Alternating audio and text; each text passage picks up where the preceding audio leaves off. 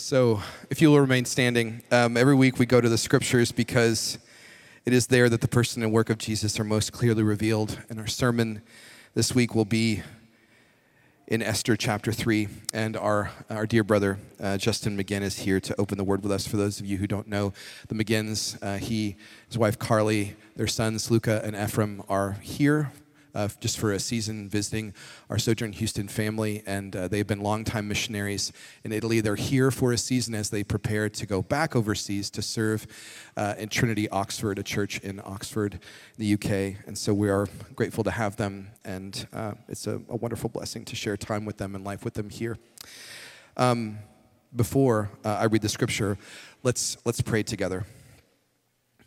Lord, open our hearts and minds by the power of your Holy Spirit, that as the scriptures are read and your word is proclaimed, that we may receive with joy what you say to us this morning. Amen. Hear the word of the Lord from Esther 3. After these things, King Ahasuerus promoted Haman the Agagite, the son of Hammedatha, and advanced him and set his throne above all the officials who were with him.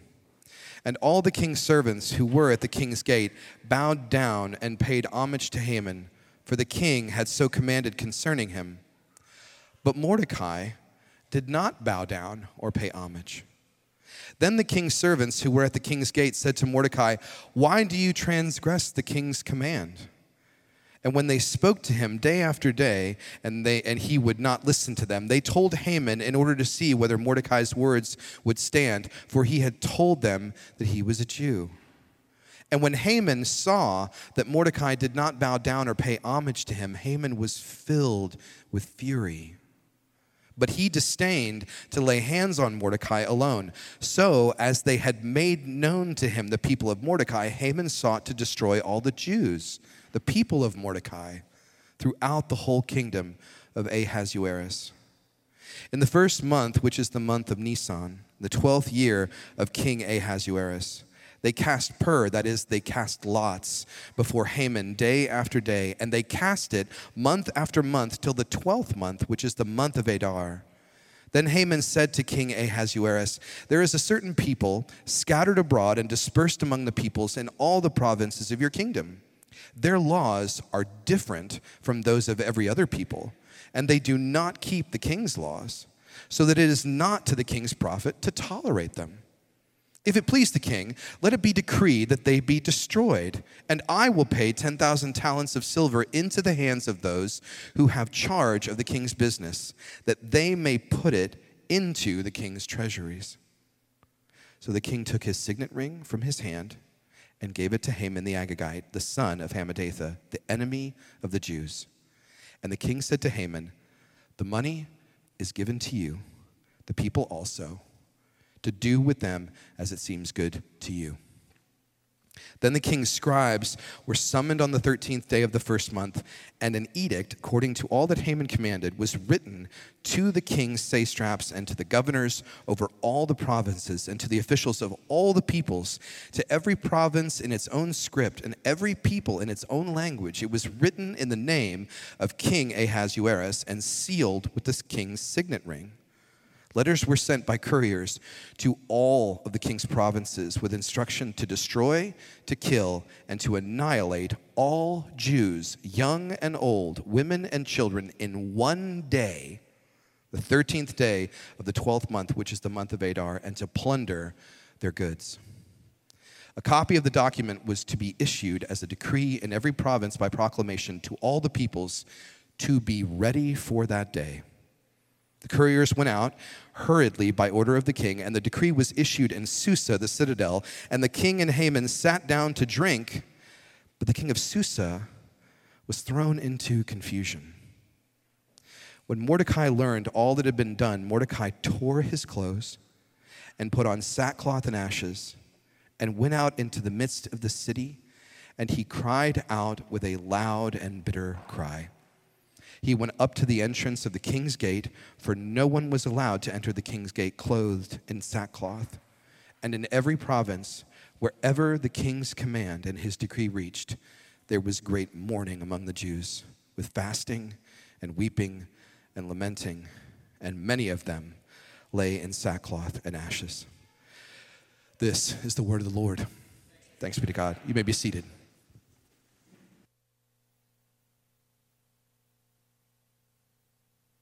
How about now? Good morning. As Dodds introduced earlier, my name is Justin McGinn.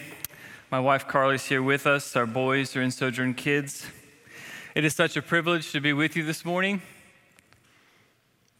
Many of you have walked next to our family these last six years as we have served in a church plant in northern Italy. And we feel your love and prayers and support now more than ever as we look to do this in what we have been doing in the UK to equip and to train and to church plant for Europeans. Thank you. Thank you, Sojourn family. Let's pray. Holy Father, I ask you now to set me aside, and I pray that your Spirit would speak to us, would speak to us about the nature of authority in your kingdom. I pray we may respond to that as your body, the body of Christ, as we reach out to this broken world. I pray for this church that we truly listen to what your Spirit might have to say to us in our hearts. We pray this in your name, Lord Jesus, by your Spirit. Amen. In January of 2015, the president of the Republic of Italy, Giorgio Napolitano, told the Italian Senate that he was ready to retire at the great age of 90. He's 96 now. So the Italian Senato, a month later, convened and they elected a new president, Sergio Mattarella, the Sicilian politician, lawyer, whose brother had been killed by the mafia, came to power as Italy's new president at the, at the young age of 75. And as a church, we were having a parish gathering much like your own on a Sunday evening, and we were talking about this transition of power. And I looked at the church and I told them, I just don't understand how a country that laments daily the bureaucracy and the slow Italian status quo, why do you continue electing people that have one foot in the grave? Silence hit the room. All of our gathering turned and looked at me. One of the believers spoke up and said, Justin, in your country, you may disrespect the president, but in our country, you cannot talk about our president that way. You cannot disrespect the age of our leaders in authority. I was floored. So that night, later on, I looked up the country's etiquette on how to talk about leadership and authority, and I found in their legislation, and I quote, offending the honor or prestige of the President of Italy is a criminal offense under Article 278 of the Italian Criminal Code, and the penalty of such a crime is up to five years of imprisonment. In the last few years, we have had two completely different presidents in this country.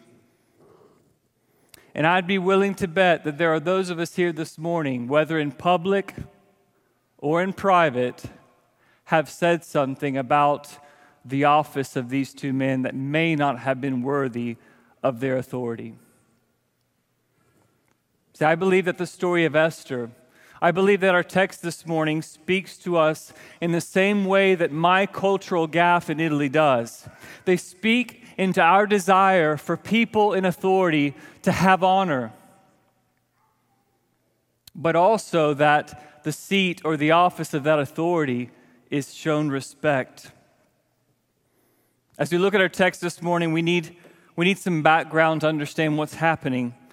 Mordecai, along with Esther, along with the people of Israel, they are exiles. They are sojourners in a foreign land. They're in the empire of Persia.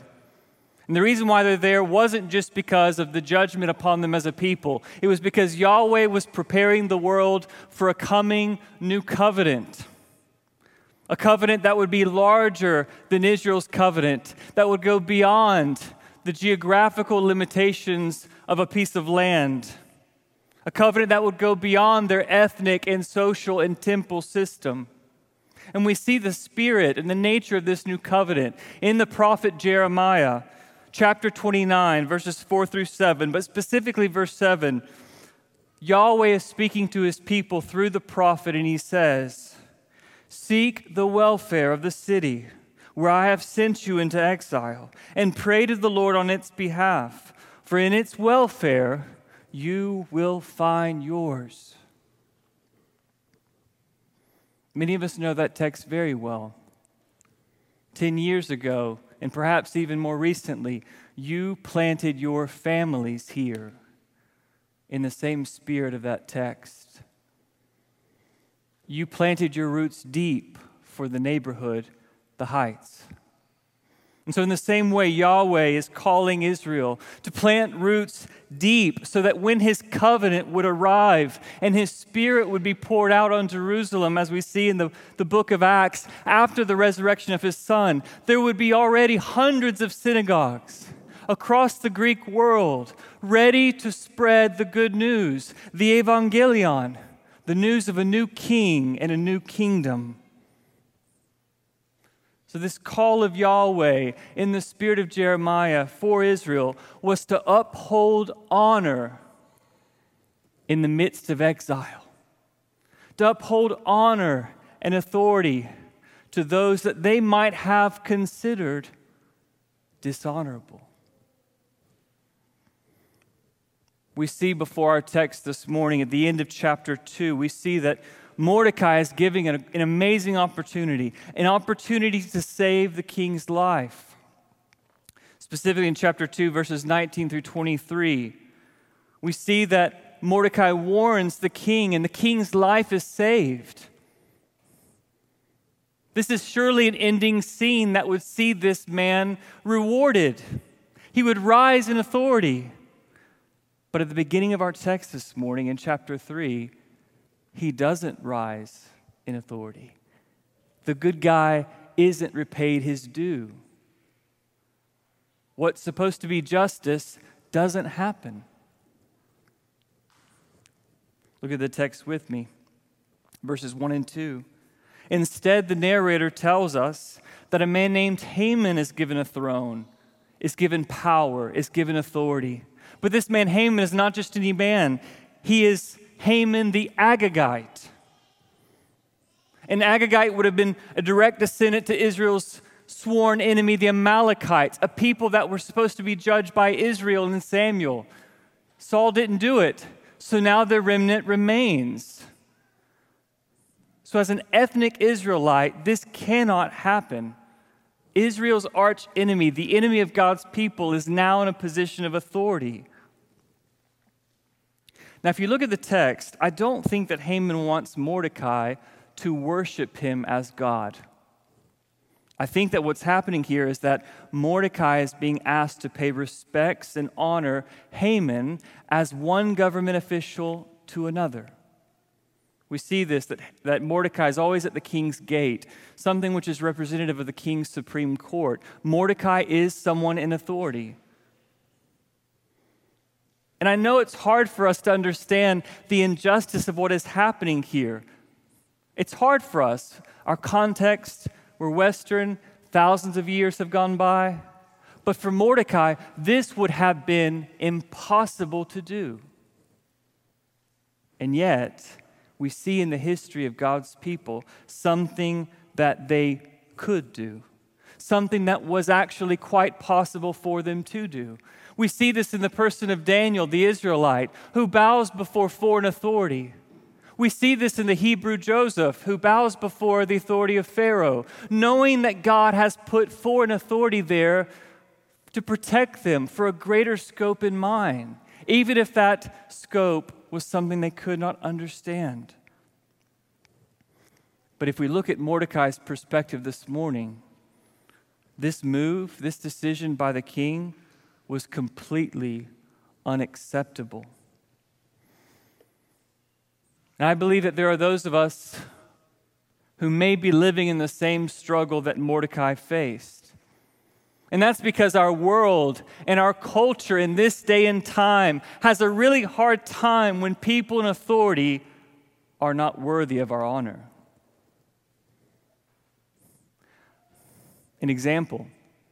There are those of us here, perhaps many people as we know in our country, who took issue with the seat of the highest held position of our country, the highest held position of honor, seemingly held by an unbridled, proud, sexist bigot for four years. Other people take issue now with that same seat being held by what seems to be an old, frail, mentally waning puppet. Some of us may not take issue with the person in authority. Maybe we take issue with the authority that our government exercises. How do we feel when we see that vaccines are mandated? How are jobs affected when there are economic restrictions? How are families affected when we have school closures? How our budgets affected when we see health surcharges? All of this in the spirit of protecting life, which is what we want. We want to protect life. We want to protect our neighbor. But our government does all of this in the same nature that they put laws and legislation that explicitly promote the killing of the unborn. How do we respond? How do we respond when those in authority around us do not do the job we think they should? Some of us perhaps may have been let down by authority closer to home. Maybe we've had friends, mentors, parish leaders, and church elders that have let us down. We may start to think, we may start to understand what Mordecai may have faced in his response, even though we know his response is someone who is not trusting in Yahweh's plan. How does his response affect others around him? Look at verses 5 and 6. In verses 5 and 6, we see that his response infuriates the man Haman so much so that Haman doesn't seek to destroy just Mordecai. No, he wants to exterminate all of God's people.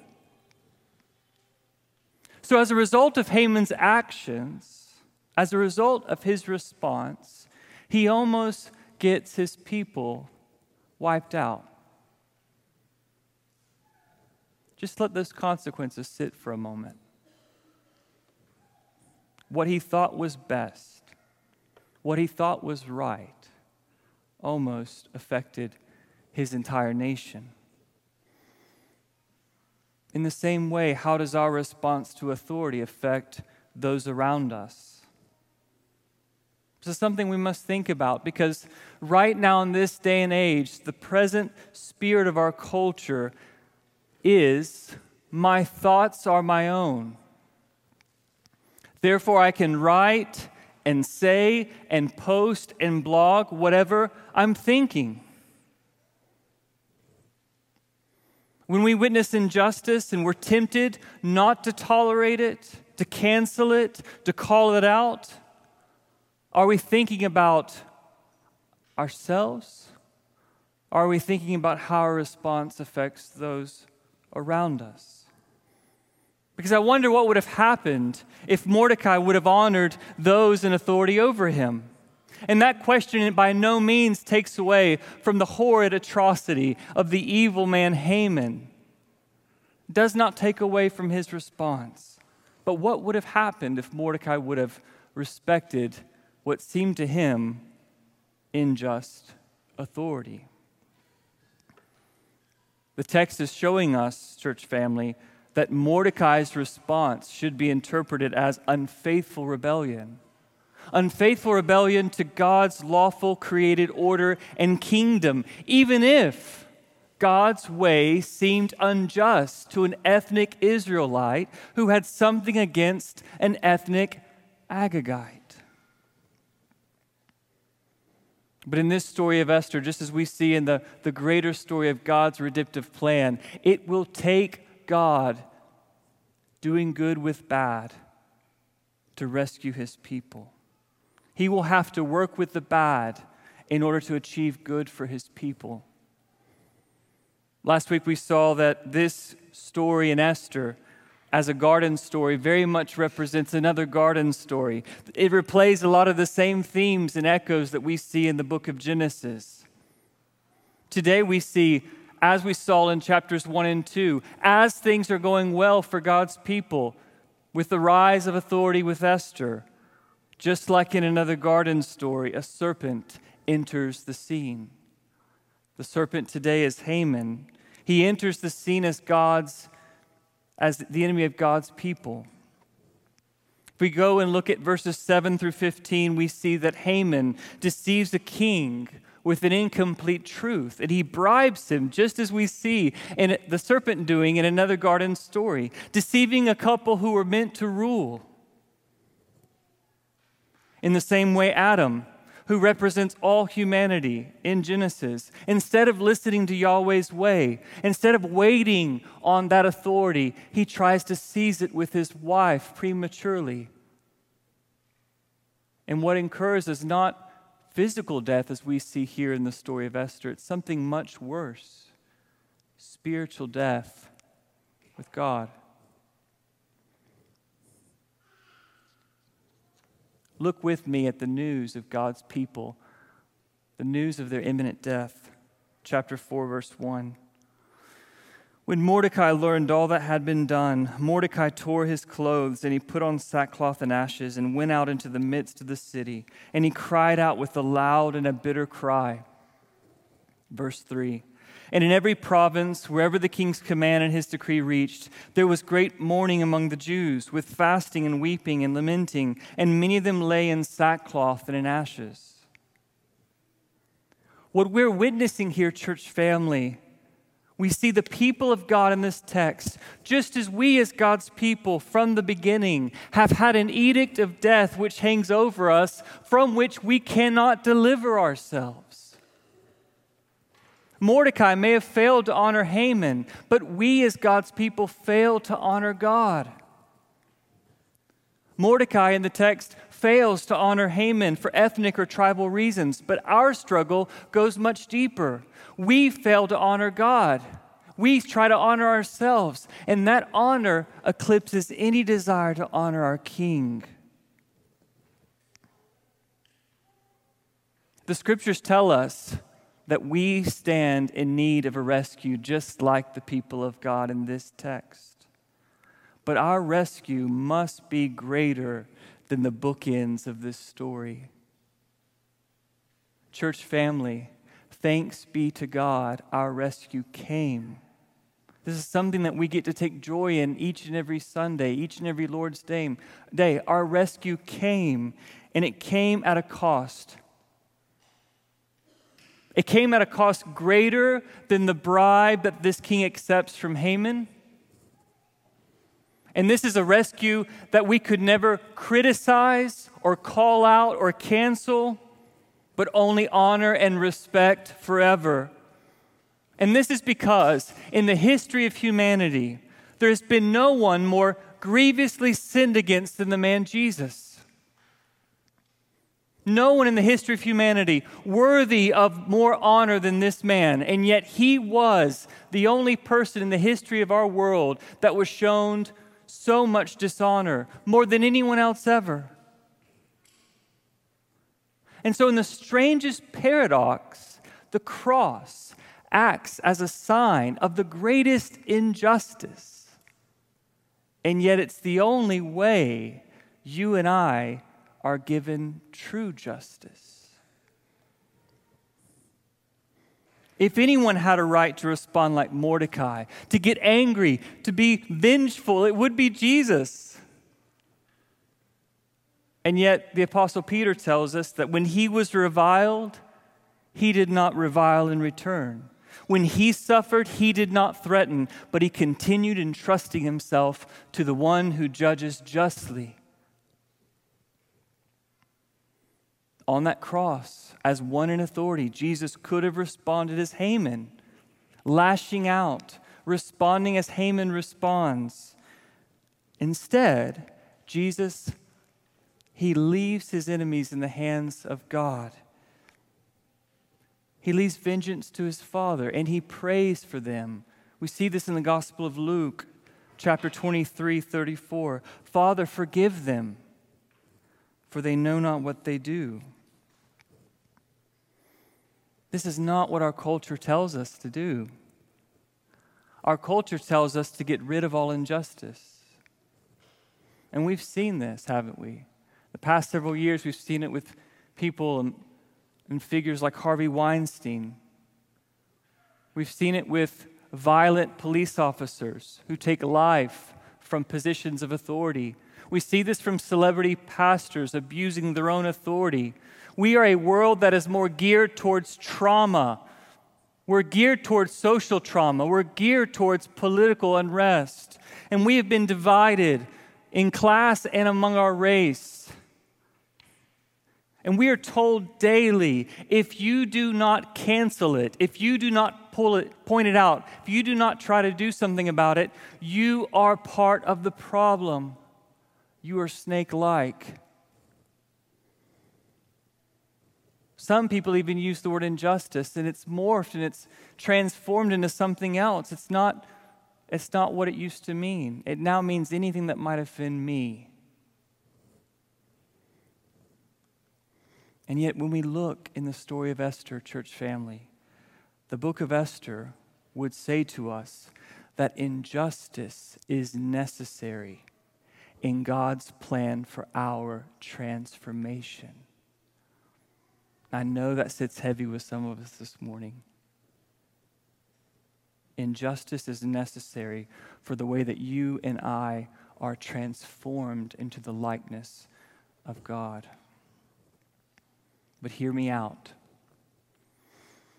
We see the same view of injustice by Jesus as he's looking down from the cross.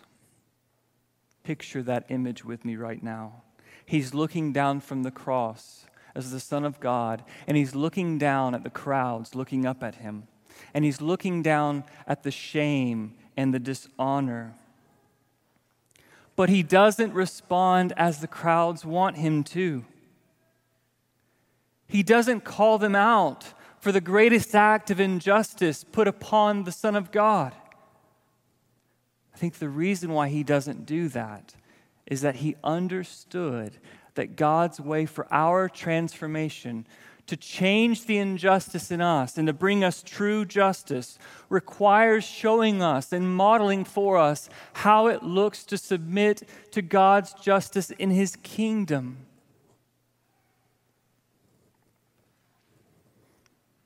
God is seemingly absent at the foot of the cross. Just as we feel when we look at the story of Esther, he's not mentioned, he seems to be absent. Perhaps, as some of us feel this morning in our daily lives, he seems to be absent. And yet, this is the same God who is with us this morning, who lays himself low as Mordecai, who cries out at his own inevitable death as Mordecai, and yet who rises greater than Mordecai he is our God and King. He is the Son who, through facing dishonor, enables us to have eternal honor. But what does this transformation look like? How does this kingdom of justice change us? Change our marriages and our families and our parishes, change our social structures and our our workplaces. We see a little bit of the nature of what Yahweh wants for his people in the Old Testament. In Isaiah 51 4, he says, I will set my justice for a light to the peoples. Jeremiah chapter 4, verse 2 As the Lord lives in truth, in justice, and in righteousness, the nations shall bless themselves in him, and in him shall they glory. I think, church family, the way in which God will give this gift of justice to the nations, not just our own, is through the humble submission of his church and his bride to his kingdom. To his kingdom and the nature of that kingdom. What does this look like for Sojourn Heights? What does this look like for, for us? It means that we spend the rest of this year with people who will not think like us, with people who will make decisions that we think they shouldn't make. And we will live with people who have different views of authority and respect and justice. But if we truly believe, church, that we belong to a kingdom, that we have a king, and that he is living over our lives by his lordship through the peace of his gospel, and that we are citizens that belong to that kingdom, we might not make so much of our individual freedoms when seeking justice. But we might look to what it looks like in the nature of our kingdom to submit to God's lordship. Because in his kingdom, our thoughts are not our own. What we say and what we write, how we respond, does have an impact how we spend our money, how we live morally, how we respond emotionally does influence the politic of this church family. In this spirit, Paul speaks to the church in Corinth, talking about the unity of the body. 1 Corinthians chapter 12, verses 24 through 26, Paul says, But God, so composed the body, that is the church, giving greater honor to the part that lacked it, that there may be no division in the body, but that the members may have the same care for one another. If one member suffers, all suffer together. If one member is honored, all rejoice together. What this means, I think, is that we might table our first thought and our first reaction to speak out, and instead reflect on how we might pray and serve and encourage one another, to bear with one another, to listen to each other, so that the parishes in our neighborhoods, in our city, might see that our opinions and our judgments and our convictions don't make up a church of me but we, as one body, as one family, united by the Spirit of God, brought together by the bond of peace, might bear and live in the tension of each other's views, so that this city might know the justice of God in Jesus Christ. This is what covenant membership means. This is what it means to be a covenant with other people. It's what it means to live in covenant with other people even when we don't feel like things are going our way. Now, I want you to hear me now. What I've said up until now, what I'm not saying is that we should live in a way that just looks like unquestioning obedience. I'm not saying that. I'm not saying that we shouldn't point out sin. I'm not saying that we should just try to spin things and not be honest or not call things out when we see them as they are. I'm not saying that we should hide problems and push them away and act as if they're not there. I'm not saying that. What I'm trying to say is that in all that we say and do, in all that we are, are as it pertains to authority in this church, may it be done in the same nature and in the same spirit as our kingdom. May it be done with honor and dignity and respect. But what does this look like for how we respond outside of these walls? What does this look like? How does this kingdom transform us in the way that we respond to political authority? Listen to Titus with me. Titus 3 1 through 2. Remind the church, to Titus, to be submissive to rulers and authorities, to be obedient, to be ready for every good work, to speak evil of no one, to avoid quarreling, to be gentle, and to show perfect courtesy towards all people. In the same spirit that this letter was written, I, I really believe that we are put here in places, in Houston, in the Heights to intercede for our leaders, to intercede on behalf of God's people for our political leaders. We are called to pray for them, as we just did. We're called to thank the Lord for them. We are called to ask the Lord to change their hearts. And this is why we pray for our president. This is why we pray for our congresspeople and our senators. And this is why we seek the Lord on their behalf, even though we don't have the same fiscal convictions as they do. And this is because when they look to us and they see the respect that reflects God's kingdom, they will see their best citizens in us. As we close, maybe there are a few of us here this morning who feel, as an Esther, that God is nowhere to be found. We're tempted to believe that the narrative of our story and our lives right now is defined by how our hearts are doing, how we're feeling, and what others think about us. Perhaps we've been the victims of injustice and we have waited for God to make things right. Maybe we see people abusing authority and we want to respond. Maybe abuses of authority have led us to have friendships that have been destroyed. Distance now between those who actually used to be close to us. And we want God to make it right. How do we respond when all of our faith and trust and love is put, are put into people or structures or organizations that let us down? Look with me at the prophet Habakkuk. When things are not going Habakkuk's way, this is how he responds. Though the fig tree should not blossom, nor fruit be on the vines, the produce of the olive fail, and the fields yield no food, the flock be cut off from the fold, and there be no herd in the stalls, yet I will rejoice in the Lord. I will take joy in the God of my salvation. For many of you, your lives feel like this text right now in many different ways.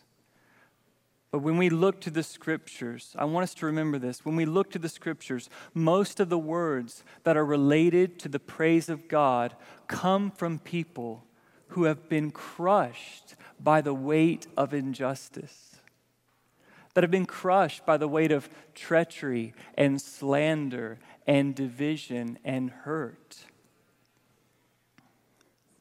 May we, like them, rejoice in God when the things around us aren't going the way they think they should. May we pray and desire, like Habakkuk, to have joy in God. I desire and pray that for this church family. I pray that we, we can see how God's kingdom has been advancing. If you look back on the last 2,000 years of the history of Christendom, Kings and princes will come and go. Governments will change. Nations will change. Political parties will change. But yet, one thing remains the same. One thing remains steadfast, and it's this we all are called to live faithfully through it all because we are citizens of a kingdom. Faithfully. How does that faith look? What does that faith look like? I think of, when I think of faith, and many of us may think this way, but we always equate faith with being bold, taking risk, putting everything on the line. Maybe this is something that Mordecai faced and felt. I'm going to have faith. But Jesus gives us an idea of faith that I think many of us miss. He shows us an angle of what true faith looks like in the kingdom of God. Gospel of Matthew, chapter 8, verses 7 through 10, we know the story well. A centurion, a Roman pagan centurion, comes to the Lord and he says, I have a servant and I need you to heal him. And in the text, Jesus says, Okay, I'll come and I'll heal him. And the centurion responds, No, no, no, no. Just say the words. Just say the words. Perplexing. Why would he say that? What does the centurion know that I don't know? I think he says that to Jesus because he understands as a soldier what submission and obedience and authority look like. That is, if Jesus Christ is truly the king of this universe and he reigns in both heaven and earth, then his words would be able to have control, not just over the sick or the bodies, but over the words themselves. And what's strange about what we see in Jesus' response is that he is surrounded by Jews, the people of God, that have all of the secrets of God, all the beautiful history and the typology and the laws. And Jesus tells, tells this pagan Roman in front of the Jews, this is the greatest faith in all of Israel. Sojourn Heights may we also have this same faith a faith that trusts in the authority of God's kingdom advancing and transforming the cosmos, a faith that wields power and glory through the humble dining room tables of our parishes and our families, through the humble meal with our King once a week, as we promote the peace of Christ's true justice to his broken world. Let's pray. Father, may your kingdom come as it is in heaven. May it also come on earth in that same way. May we look to Jesus, Holy Father. May we look to the model of what true justice looks like. And may we submit to that model in the daily lives of our families and our our hearts and our existences. May we, as parishes, as your people, as your body congregated together, may we learn to live in the tension of that struggle, bringing justice in the midst of injustice, but we do it in the way of Jesus. We pray that you would come now. We pray that our hearts might celebrate and be gladdened by eating a meal with you, Holy Father and that we might be one with you as you bring your justice on this land, as you bring your justice on this church. We pray this in the name of Jesus through his Spirit. Amen.